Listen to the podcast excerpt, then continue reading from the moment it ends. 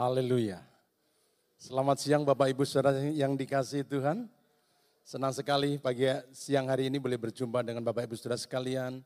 Dengan wajah-wajah yang sangat ceria, coba tengok kanan kiri dan berikan senyum yang terbaik. Iya, puji Tuhan. Haleluya, haleluya. Kalau hidup saudara pahit hari-hari ini, minimal pagi hari ini sudah menerima senyum manis dari saudara-saudara kita. Amin. Hari ini kita akan belajar bersama-sama tentang kesempatan untuk bertumbuh. Bapak Ibu dan saudaraku yang dikasih Tuhan, tahun ini dicanangkan sebagai sebuah tahun kesempatan. Sebab itu mari kita gunakan setiap kesempatan yang Tuhan berikan bagi kita. Karena kesempatan itu seperti Kemarin disampaikan Bapak Gembala seperti bongkahan es. Kalau kita tidak gunakan itu akan hilang. Kesempatan itu juga digambarkan seperti matahari yang terbit. Kalau kita hanya memandangi saja, maka satu kali kelak matahari akan terbenam dan hilang kesempatan. Ada banyak kesempatan yang Tuhan sediakan buat kita. Dan salah satu kesempatan yang harus kita gunakan untuk tahun ini adalah kesempatan untuk bertumbuh. Mari kita membuka dalam kitab 2 Petrus pasal yang ketiga ayat 18. Saya mengajak Bapak Ibu untuk kita baca ayat ini bersama-sama. Saudara baca dengan bersuara supaya ayat ini boleh merema dalam hidup kita. 2 Petrus pasal 3 ayat 18. 1, 2, 3. Tetapi bertumbuhlah dalam kasih karunia dan dalam pengenalan akan Tuhan dan juru selamat kita Yesus Kristus, baginya kemuliaan sekarang dan sampai selama-lamanya. Saudaraku yang dikasih oleh Tuhan, sekali lagi ada banyak kesempatan yang Tuhan berikan bagi kita. Tetapi kalau kita tidak menggunakan kesempatan itu, maka kesempatan itu akan hilang. Kesempatan itu akan menjadi sia-sia.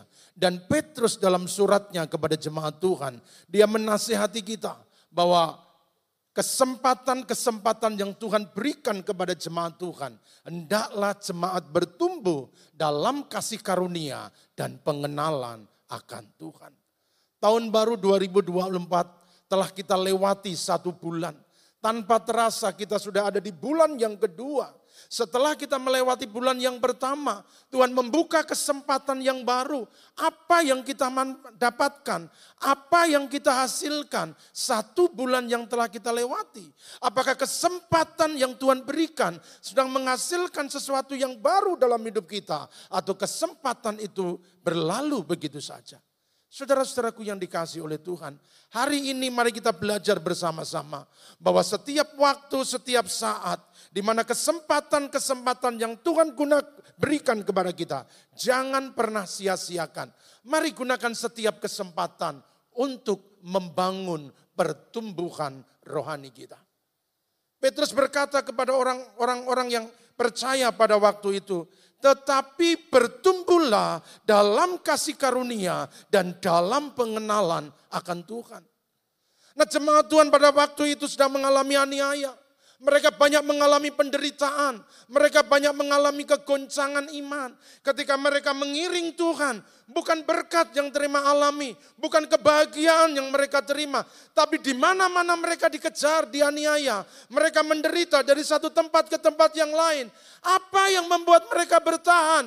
Petrus katakan, di tengah-tengah niaya, di tengah-tengah kesusahan, di tengah-tengah kesulitan, bertumbuhlah dalam pengenalan akan Tuhan. Tidak ada kekuatan yang dapat kita andalkan dalam kita mengiring Tuhan selain kita bertumbuh di dalam Tuhan. Mengapa kita harus bertumbuh, saudara-saudaraku yang dikasih oleh Tuhan? Karena bertumbuh itu adalah tanda dari kehidupan. Segala sesuatu yang hidup akan bertumbuh. Tetapi benda-benda mati nggak pernah bertumbuh. Batu-batu, gunung apa pun yang mati. Meja, kursi, Bangku yang sudah dudukin itu juga tidak bertumbuh. Bahkan gedung ini sekalipun usianya sudah 30 tahun lebih. Tapi gedung ini juga tidak pernah bertumbuh. Tidak pernah membesar, juga tidak pernah mengecil. Karena dia benda mati. Tetapi benda-benda hidup itu pasti akan mengalami pertumbuhan. Bukankah ketika kita ketika dilahirkan kita kecil, kita masih bayi dan sekarang kita menjadi besar, kita menua. Kenapa? Itu bukti adanya pertumbuhan. Kehidupan itu ditandai dengan pertumbuhan. Kalau iman kita, rohani kita tidak bertumbuh, jangan-jangan kita nggak hidup. Jangan-jangan rohani kita sudah mati. Kita memang pernah ke, ke, sering ke gereja, tiap minggu rajin ke gereja, kita baca firman Tuhan, kita melakukan kegiatan-kegiatan rohani. Tapi siapa tahu bahwa di antara sekian banyak kegiatan rohani yang kita lakukan, tapi sejatinya hidup kerohanian kita sudah mati. Karena tidak ada pertumbuhan. Yang kedua bahwa bertumbuh itu akan meningkatkan kekuatan. Petrus serukan bertumbuhlah dalam kasih karunia dan pengenalan akan Tuhan. Karena ketika kita bertumbuh, maka kekuatan juga akan bertumbuh. Semasa kanak-kanak kita lemah. Kemampuan kita tidak seberapa. Tetapi ketika kita beranjak dewasa, maka kekuatan kita makin bertambah. Kemampuan kita juga makin meningkat. Seiring pertumbuhan kita terjadi, maka kekuatan juga ikut bertumbuh. Oleh karena itu kalau saudara ingin memiliki kekuatan iman, punya daya tahan di dalam Tuhan, mampu menghadapi tekanan, kuat menghadapi godaan, maka bertumbuhlah dalam kasih karunia, bertumbuhlah dalam pengenalan akan Tuhan. Orang-orang yang bertumbuh, dia akan menjadi pribadi yang tangguh. Orang-orang yang bertumbuh, dia tidak gampang rubuh. Tetapi kalau mereka tidak bertumbuh, maka dia akan sering mengeluh. Karena nggak pernah bertumbuh. Dari dulu kok hidupmu seperti itu. Banyak keluhan, banyak keluhan terus. Kenapa? Karena nggak bertumbuh. Tapi orang-orang yang bertumbuh, maka dia punya kekuatan iman yang luar biasa.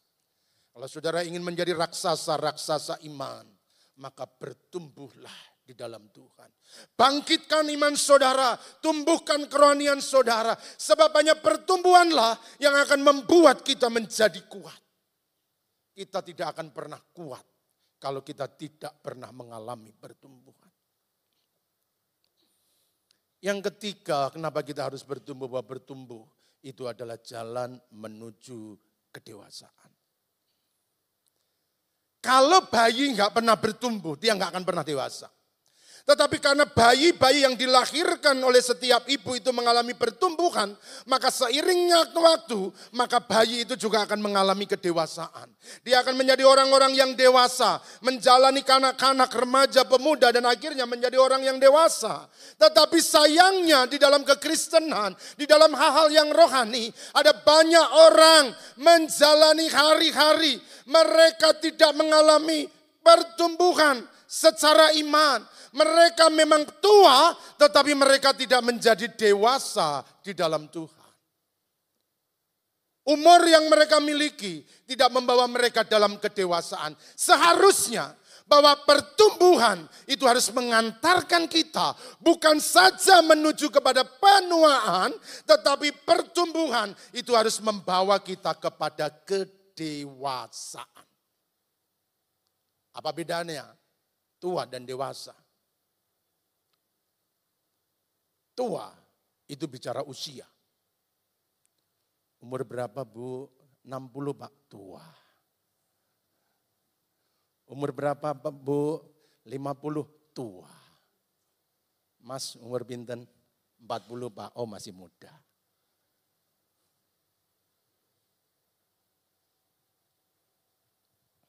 Saudara-saudara yang dikasih oleh Tuhan. Tua itu adalah usia umur kita. Tetapi dewasa itu adalah sikap. Cara kita merespon segala sesuatu. Itu akan menunjukkan kedewasaan. Orang bisa tua umurnya, tapi belum tentu dewasa dalam sikapnya. Ada banyak rumah tangga ribut, suami istri berantem. Bukan karena kurang tuanya mereka berumah tangga, tapi kurang dewasanya dalam membangun rumah tangga. Kalau dilihat umur usia pernikahan, tua. Tapi kalau dilihat jalannya pernikahan, mereka tidak dewasa. Gampang tersinggung, gampang marah, suka berantem. Padahal menikah sudah puluhan tahun. Kalau baru-baru menikah nggak masalah. Memang pernikahannya baru, masih muda. Tapi kalau udah puluhan tahun, saudara tidak bertumbuh dewasa. Itu yang perlu dipertanyakan. Oleh sebab itu saudara-saudaraku mari kita bersyukur. Tuhan mengantarkan kita memasuki tahun 2024. Sekali lagi, jangan hanya bertambah tua, bertambahlah dewasa. Yang kedua, menua itu berbicara tentang jumlah waktu yang dihabiskan. Tetapi dewasa itu bukan jumlah waktu yang dihabiskan. Dewasa itu adalah jumlah waktu yang digunakan. Orang-orang yang dewasa tahu cara menggunakan waktu. Tetapi orang-orang yang hanya menua, dia hanya menghabiskan waktu. Sejak dia dilahirkan sampai hari ini, dia hanya menjalani waktu begitu saja. Tetapi tidak pernah menghasilkan apa-apa. Karena waktu-waktu itu tidak pernah digunakan untuk membangun dirinya, untuk berkarya, untuk bekerja, melakukan sesuatu yang berguna bagi Tuhan dan sesama. Kalau hidup kita hanya menjalani hari-hari saja, percayalah saudara pasti akan menua seiring waktu yang saudara habiskan. Tetapi saudara tidak akan pernah bertumbuh dalam kedewasaan. Hari ini mari kita review kembali. Kita introspeksi diri kita. Apakah kita sedang bertumbuh dalam kedewasaan? Atau kita sedang bertumbuh dalam penuaan?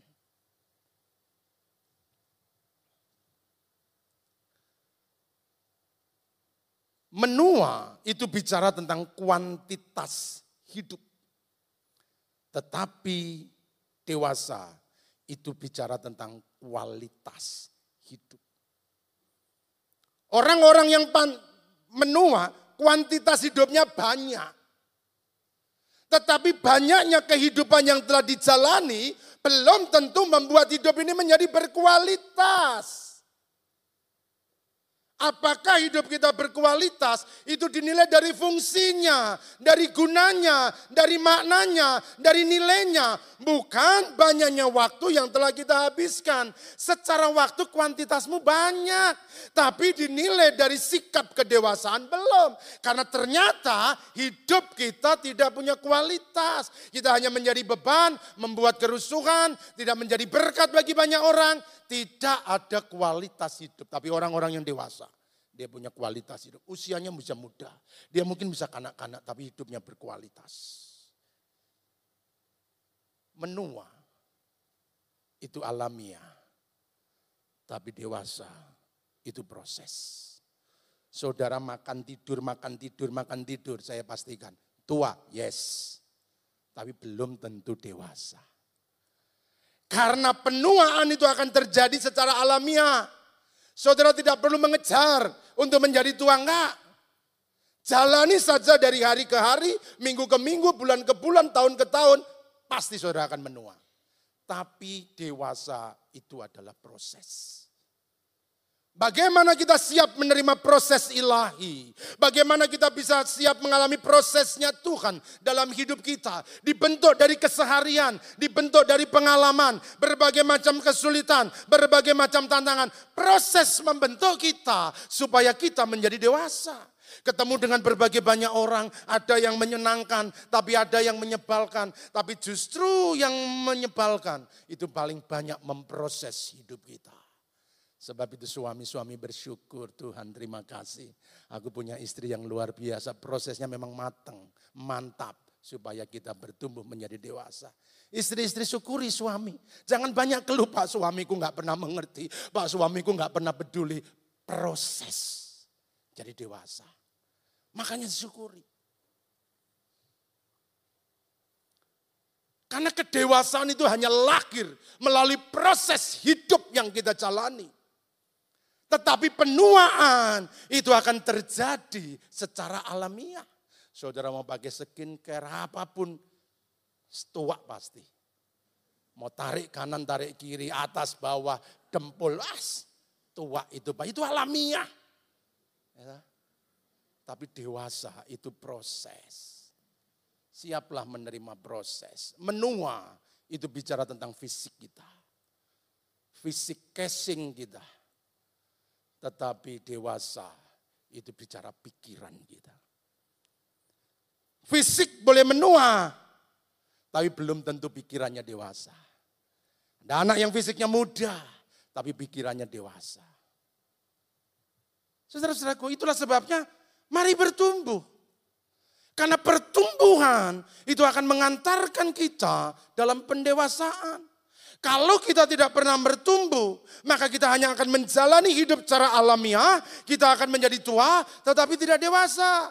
Jangan jadi orang percaya, jangan jadi anak-anak Tuhan, jangan jadi orang Kristen. Saudara tua di gereja, tapi tidak pernah dewasa dalam Tuhan. Coba tengok kanan kirinya. Tua apa dewasa?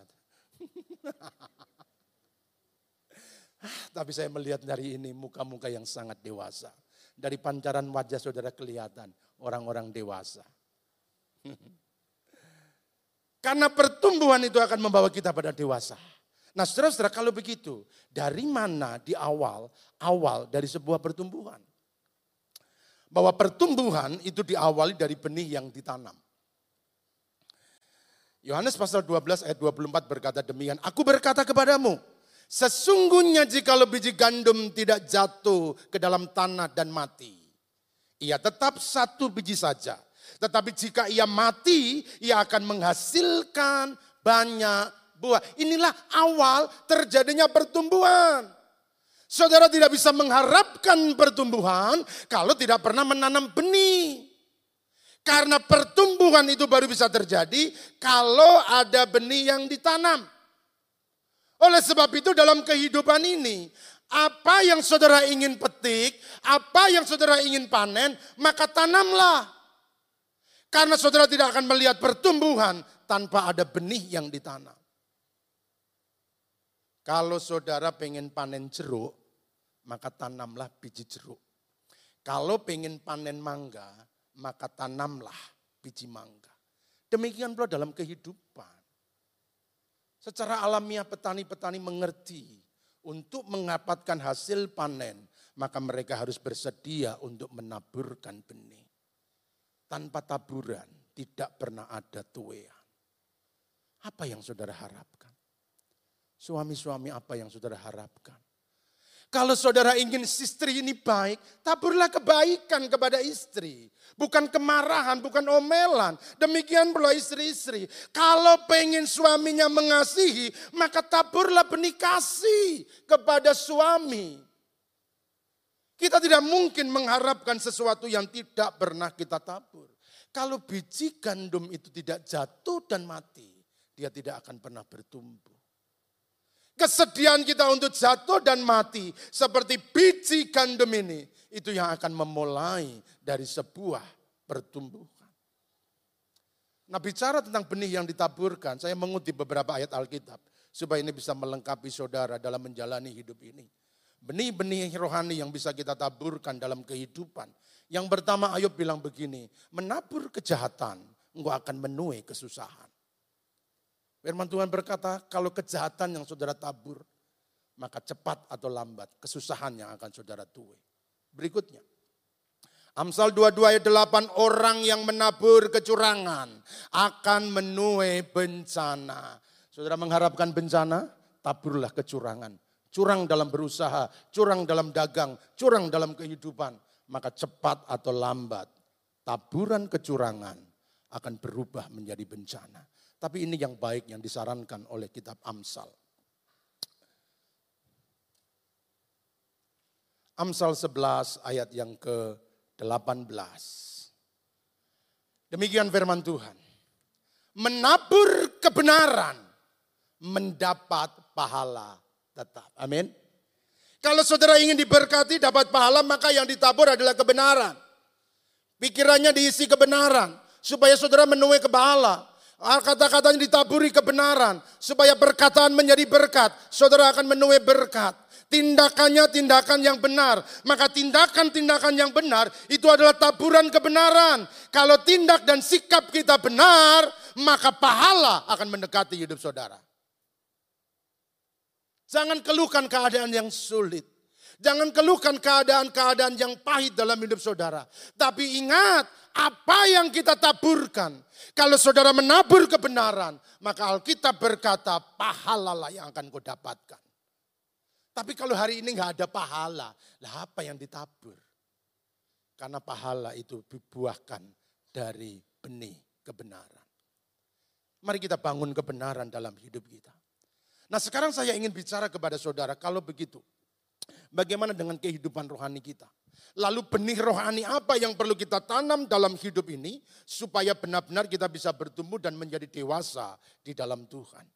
Saudara-saudaraku yang dikasih oleh Tuhan, benih itu menjadi awalan dari sebuah tanaman. Benih menjadi awalan dari sebuah pertumbuhan. Dan pertumbuhan akan membawa dari sebuah panen yang akan kita dapatkan. Nah sekarang kita akan masuk dalam kehidupan rohani. Kapan benih rohani itu kita taburkan? Kalau petani tahu waktunya menanam jagung, waktu menanam padi, maka tiga bulan kemudian mereka akan panen. Lalu kita bagaimana? Orang-orang percaya kapan benih rohani itu ditanam dalam hidup kita? Saudaraku, bahwa benih rohani itu ditanam dalam hidup kita ketika kita percaya kepada Yesus. Benih rohani itu ditaburkan dalam hati kita saat kita menerima Yesus sebagai Tuhan dan Juru Selamat kita. Mari kita baca ayat ini sudah disampaikan oleh Bapak Gembala. Roma 10 ayat 9 dan 10. Perhatikan. Sebab jika kamu mengaku dengan mulutmu bahwa Yesus adalah Tuhan dan percaya dalam hatimu bahwa Allah telah membangkitkan dia dari antara orang mati, maka kamu akan diselamatkan. Karena dengan hati orang percaya dan dibenarkan, dengan mulut orang mengaku dan diselamatkan. Jadi benih rohani itu ditaburkan dalam hati kita ketika kita membuka hati dan menerima Yesus sebagai Tuhan dan Juru Selamat kita. Saat kita mengakui Dia sebagai Tuhan dan Juru Selamat pribadi kita, maka saat itulah benih ilahi, benih rohani ada di dalam diri kita. Kapan dilakukan? Setiap orang punya waktu yang berbeda-beda. Ada orang-orang masa remaja mereka percaya kepada Yesus. Dan mereka menerima itu Yesus sebagai Tuhan dan Juru Selamat. Barangkali ada di antara Bapak Ibu saudara sekalian masa tua, saya baru kenal Yesus dan percaya kepada Yesus. Barangkali pada waktu man muda atau ketika pernikahan saya baru percaya kepada Yesus. Setiap orang punya waktu yang berbeda-beda. Tetapi ketika kita membuka hati dan menerima Yesus sebagai Tuhan, maka saat itulah benih ilahi itu ada di dalam hidup kita. Nah, waktu kita percaya, mengaku dengan mulut, percaya dalam hati bahwa Yesus adalah Tuhan, maka kejadian itu yang kita sebut sebagai kelahiran baru. Kelahiran jasmani adalah saat kita dilahirkan oleh ibu kita. Kita tahu harinya, tanggalnya, jamnya, tahunnya. Demikian pula dengan kelahiran rohani. Kelahiran baru itu terjadi ketika kita menerima Yesus sebagai Tuhan dan Juru Selamat, sehingga benih ilahi, benih rohani itu ada di dalam hati kita. Saudara-saudaraku yang dikasih oleh Tuhan. Nah firman Tuhan memberikan pengertian kepada kita tentang kelahiran baru. Ada beberapa istilah. Yang pertama adalah 1 Petrus 1 ayat 23. Dikatakan demikian. Karena kamu telah dilahirkan kembali. Dilahirkan kembali bukan dari benih yang fana, tetapi dari benih yang tidak fana melalui firman Allah yang hidup dan yang kekal. Jadi waktunya kapan? Setiap orang punya pengalaman yang berbeda-beda. Ketika saudara dengar berita Injil bahwa Yesus adalah satu-satunya jalan keselamatan. Dia adalah jalan yang akan mengantarkan kita kepada kehidupan yang kekal. Lalu saudara percaya, iya. Karena aku berdosa, aku butuh keselamatan. Lalu saudara membuka hati dan percaya kepada dia. Saudara mengaku untuk menerima Yesus sebagai Tuhan dan Juru Selamat. Maka saat itulah benih yang tidak fana ada di dalam hati kita. Kemudian dalam Yohanes 1 ayat 13 dikatakan demikian. Bahwa kelahiran baru itu disebut orang-orang yang diperanakan bukan dari darah atau dari daging, bukan pula cara jasmani, dari Allah. Kelahiran jasmani itu dilahirkan dari ibu kita, tetapi kelahiran rohani itu dilahirkan dari Allah. Allah lah yang mengubah hati kita, Dia menaruh benih ilahi di dalam hidup kita. Hidup yang lama kita telah berlalu dan sekarang kita menerima kehidupan yang baru. Berikutnya, Kita baca ayat ini bersama-sama. Ya, saya ingin saudara bisa memahami ayat ini. Satu Yohanes 3, saudara bersuara ya. Satu, dua, tiga. Setiap orang yang lahir dari Allah tidak sebab benih ilahi tetap ada di dalam dia. Dan ia tidak dapat berbuat dosa karena ia yang lahir dari Allah. Sekali lagi saudara perhatikan. Setiap orang yang lahir dari Allah, ketika kita membuka hati menerima Yesus sebagai Tuhan, saudara mengakui Dia sebagai Juru Selamat pribadi saudara, maka kita lahir dari Allah. Benih yang ilahi ada dalam hidup kita. Ia tidak berbuat dosa lagi karena ia lahir dari Allah. Tapi bagaimana kenyataannya? Siapa yang gak berdosa? Boleh angkat tangan? Setelah percaya kepada Yesus, saudara menerima benih ilahi, masih berdosa apa tidak? Masih bohong? Masih marah? Masih benci? Lalu di mana letaknya? Katanya yang lahir dari Allah, menerima benih ilahi, dia tidak berdosa lagi. Sebab dia lahir dari Allah. Tapi kenyataannya kita masih berdosa. Setiap minggu ke gereja, setiap hari baca Alkitab, siang malam berdoa, habis berdoa berdosa. Lalu di mana kuasa benih ilahi dalam hidup kita?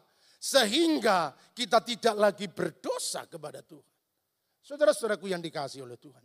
Itulah sebabnya di dalam kekristenan, setelah kita mengalami kelahiran baru, maka kita tidak cukup hanya pada peristiwa pengalaman rohani di mana kita menerima Yesus sebagai Tuhan. Kita harus bertumbuh setelah dilahirkan kembali, percaya kepada Yesus, bertobat meninggalkan hidup yang lama, maka kita masuk dalam kehidupan yang langkah selanjutnya, yaitu kita mengikuti baptisan air. Jika seseorang sudah menerima Yesus sebagai Tuhan, kenapa ia masih berdosa? Perhatikan, Yohanes 3 ayat yang ke-6. Apa yang lahir dari daging adalah daging. Dan apa yang lahir dari roh adalah roh. Saudaraku ketika kita dilahirkan oleh ibu kita. Maka kita dilahirkan dalam keadaan yang berdosa. Kita mewarisi tabiat dosa dari orang tua kita, dari nenek moyang kita, dosa asal Adam dan Hawa. Itulah sebabnya kita bertumbuh dalam dosa. Kita berbuat dosa, berbicara dalam dosa, bertindak dalam dosa. Yang daging akan melahirkan daging.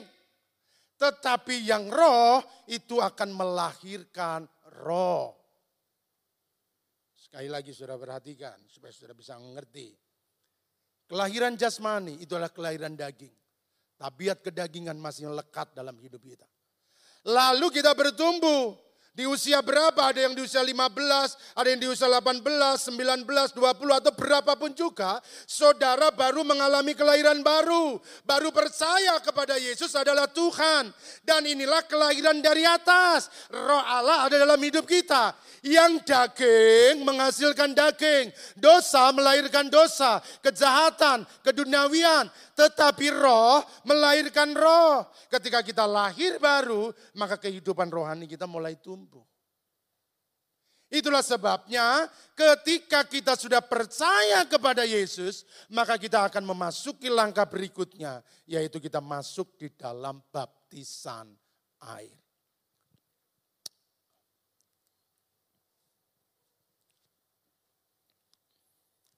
Jadi kelahiran baru membuat roh Allah ada dalam hidup kita.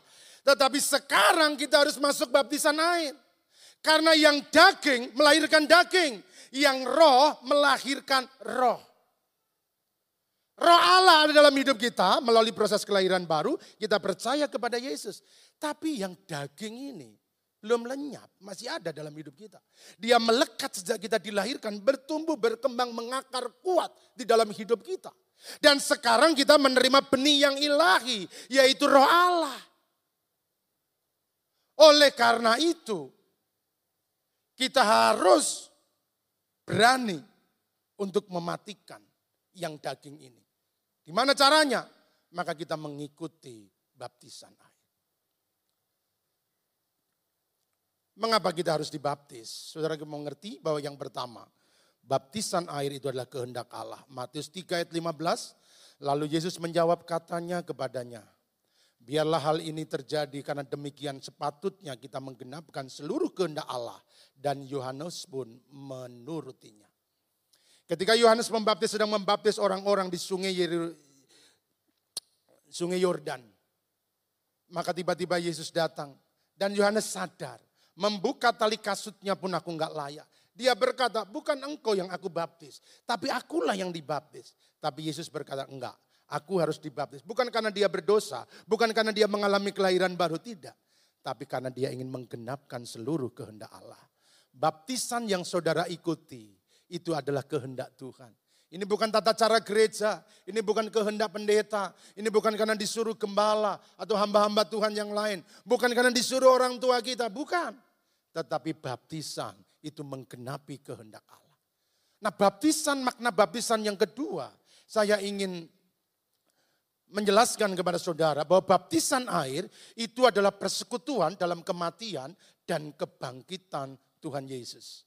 Roma 6 ayat 3 dan 4. Atau tidak tahukah kamu bahwa kita semua yang telah dibaptis dalam Kristus, telah dibaptis dalam kematiannya, dengan demikian kita telah dikuburkan bersama-sama dengan dia oleh baptisan dalam kematian. Supaya sama seperti Kristus telah dibangkitkan dari antara orang mati oleh kemuliaan Bapa, demikian juga kita akan hidup di dalam hidup yang baru. Nah dari ayat ini kita mengetahui bahwa melalui baptisan air kita sedang membuat pernyataan iman yaitu mati dan menguburkan kehidupan yang lama. Apa kehidupan yang lama? Kedagingan, hawa nafsu, keduniawian, kuasa dosa dan sebagainya. Lalu bangkit dalam kehidupan yang baru di dalam Kristus. Ingat, dilahirkan kita menerima benih dari daging. Kita menerima tabiat dosa dari orang tua bahkan nenek moyang kita Adam dan Hawa. Itu benih mengakar. Ketika kita bertumbuh kita melakukan banyak dosa.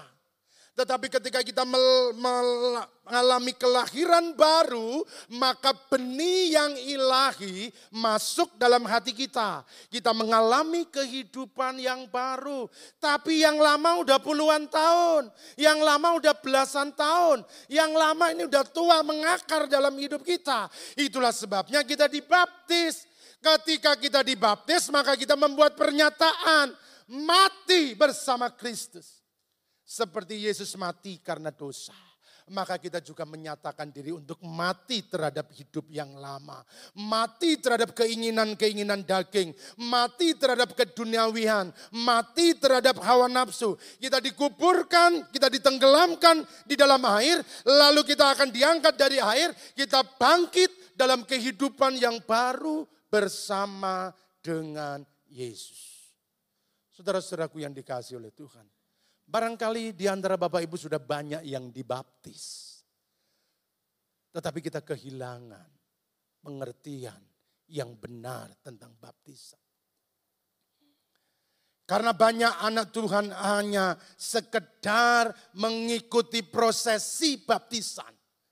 Tetapi tidak memahami esensi dari baptisan. Mereka hanya mengikuti acaranya. Eh, yang lain dibaptis, yuk dibaptis, dibaptis. Sudah remaja apalagi mau keluar kota, yuk dibaptis. Saudaranya mengikuti acara, tetapi kita kehilangan makna sejati dari baptisan itu. Baptisan memang ada ritual. Saudara akan ditenggelamkan di dalam air, lalu diangkat sebagai simbol. Ketika ditenggelamkan, kita dikuburkan dalam hidup yang lama. Tetapi jangan melihat baptisan, mengikuti baptisan hanya sekedar ritual. Baptisan harus memiliki nilai spiritual. Bukan saja hal-hal yang jasmani kita ikuti. Baptisan harus memiliki nilai rohani dalam hidup kita. Di sinilah saudara-saudaraku yang menjadi persoalan. Kenapa banyak orang sudah percaya, sudah dibaptis. Bahkan ada yang dibaptis dua kali. Tetapi hidupnya tidak mengalami perubahan. Karena kita kehilangan makna yang sejati dari baptisan. Baptisan itu bukan ritual. Baptisan harus punya nilai spiritual. Membangun kehidupan rohani kita. Ketika kita dibaptis, kita menyadari bahwa kita mati terhadap hidup yang lama. Dan sekarang kita diangkat dari air, bangkit dalam kehidupan yang baru.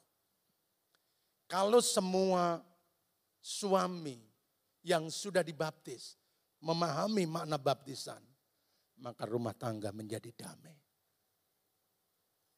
Kalau istri-istri yang sudah menikah dan dibaptis, dan saudara memahami makna baptisan, maka rumah tangga penuh ketentraman. Masalahnya, ketika kita dibaptis, kita hanya melakukan acara, tetapi kita kehilangan maknanya. Sehingga dibaptis ya dibaptis, dicelupkan dalam air dicelupkan, ditenggelamkan. Tapi kita tidak memahami makna yang sesungguhnya. Saudara mengerti ciri dari orang yang mati? Orang yang mati. Kalau saudara marah-marah, balas enggak? Hah? Balas enggak? Yang dibaptis sudah mati belum? Kalau ada teman marah, ngamuk enggak? Tapi kan sakit Pak, iya sakit. Tapi itulah esensinya. Ketika benih daging itu tumbuh, kita aku sudah mati. Memang pengen marah, godaan memang ada, tapi godaan bukan dosa. Saudara berdosa kalau saudara larut mengikuti godaan. Selama saudara bertahan memang sakit. Ya, siapa nggak sakit? Difitnah, digosipkan, diomongi, sakit. Apalagi ditipu, sakit. Saya tahu, saya sadar. Tapi itulah kekristenan. Kita sudah dibaptis, kita sudah mati dari hidup yang lama. Nah kalau saudara kita menikah dengan orang yang sudah mati, istrinya ngamuk, suaminya tenang saja. Nanti juga berhenti. Kok nggak marah sih pak? Aku udah mati. Kalau aku zaman dulu, eh, tak kamplengi. Gitu. Itu kan dulu. Sebelum menerima Yesus dan dibaptis. Udah dibaptis kan kita mati. Mari tumbuhkan kembali. Saudara perhatikan. Keberanian kita menguburkan hidup yang lama. Itu adalah awal tumbuhnya kehidupan yang baru. Masih ingat? Yang dari daging kita warisi dari orang tua kita. Melahirkan daging. Dosa melahirkan dosa. Kejahatan melahirkan kejahatan. Ini sudah mengakar sejak kita dilahirkan kuat dalam jiwa kita. Itu tumbuh begitu kuat. Tapi ketika kita menerima Yesus, kita menerima benih yang baru. Kita tinggalkan kedagingan, sekarang kita hidup dalam kehidupan yang baru. Maka kalau kita berani mematikan kedagingan, maka roh ini akan tumbuh. Sayangnya yang di sini kita pelihara. Kita besarkan. Tapi roh kita tidak pernah ditumbuhkan. Yang benar, yang di sini nggak usah dikasih makan bu, pak. Biar dia kaliren, kelaparan, mati. Tapi yang sini hidup yang baru dibesarkan dong. Ibadahnya tambah rajin, doanya tambah kenceng. Oh ya, persekutuannya tambah kuat. Renungkan firman Tuhan tidak pernah berhenti. Makin membesar. Kalau roh saudara membesar, maka kedagingan akan mengecil. Tapi kalau kedagingan membesar, rohmu akan mengecil. Itulah sebabnya itu wong Kristen apa ora. Kalau ke gereja luar biasa. Oh ya kalau di gereja angkat tangan puji Tuhan. Tapi kalau di luar mulutnya penuh hinaan dan cacian. Oh di gereja bersyukur paling tinggi Pak angkat tangan. Di gereja memang ucapannya penuh syukur. Tapi di luar Pak hidupnya ngawur. Loh kenapa? Karena kita nggak siap mematikan hidup yang lama. Kekristenan itu bukan ritual. Kekristenan itulah kehidupan rohani. Itu spiritual. Saudara harus membangun kehidupan roh. Kita yang sudah menerima Yesus sebagai Tuhan ada roh Allah dalam hidup kita. Itu yang kita besarkan. Itu yang harus bertumbuh. Itu yang makin kuat dalam hidup kita. Kalau kita besarkan ini, maka damai sejahtera, kemurahan, kebaikan, berkat-berkat Tuhan akan tinggal dalam hidup saudara, dalam keluarga. Kalau ada keluarga yang penuh keributan, sering berantem, suka mengeluh, perhatikan. Jangan-jangan kita belum mati terhadap dosa. Akhir dari kematian daging itu adalah awal dari kehidupan rohani. Saudara tidak pernah bertumbuh secara rohani kalau saudara nggak siap untuk mematikan kedagingan. Kalau saudara sudah dibaptis, maka kembali, aku sudah mati terhadap hidup yang lama. Saudara-saudaraku berapa kali saya datang ke Cembengan. Saya melawat orang yang meninggal, bukan anak Tuhan. Dan ketika saya perhatikan di depan peti uis, apel-apel Amerika, birnya bir Kamboja, uh, ayamnya ayam cemani, nasinya putih bersih, luar biasa. Disuguhkan di depan peti. Dimakan enggak? Enggak, loh kenapa? Mati. Kalau benih yang lama tumbuh dan menyodorkan kenikmatan daging, es orang yang sudah mati nggak akan tertarik lagi. Aku sudah mati, dulu memang kesukaanku. Itu dulu yang aku cari. Tapi aku udah mati, aku udah dibaptis, aku tinggalkan yang lalu. Dan sekarang aku hidup dalam kehidupan yang baru. Satu pertanyaan yang saya ajukan kepada saudara. Sudahkah kita mati terhadap dosa. Mari kita renungkan ada tubuh dan darah Tuhan disediakan buat kita. Yesus mati karena dosa-dosa kita. Dia mati karena pelanggaran kita. Karena benih daging yang tumbuh dalam hidup kita. Dia menebus kita dan memberikan rohnya yang baru. Sekarang tantangan buat saudara. Beranikah menjalani hari-hari depan dengan mati terhadap daging mati terhadap dosa. Sekalipun itu menyakitkan, tetapi saudara sedang menghentikan kuasa daging, kuasa dosa itu tumbuh lagi dalam hidup kita. Milikilah keberanian, sebab ketika kita mengakhiri kehidupan daging, maka kehidupan roh itu akan tumbuh dalam diri kita. Tuhan memberkati.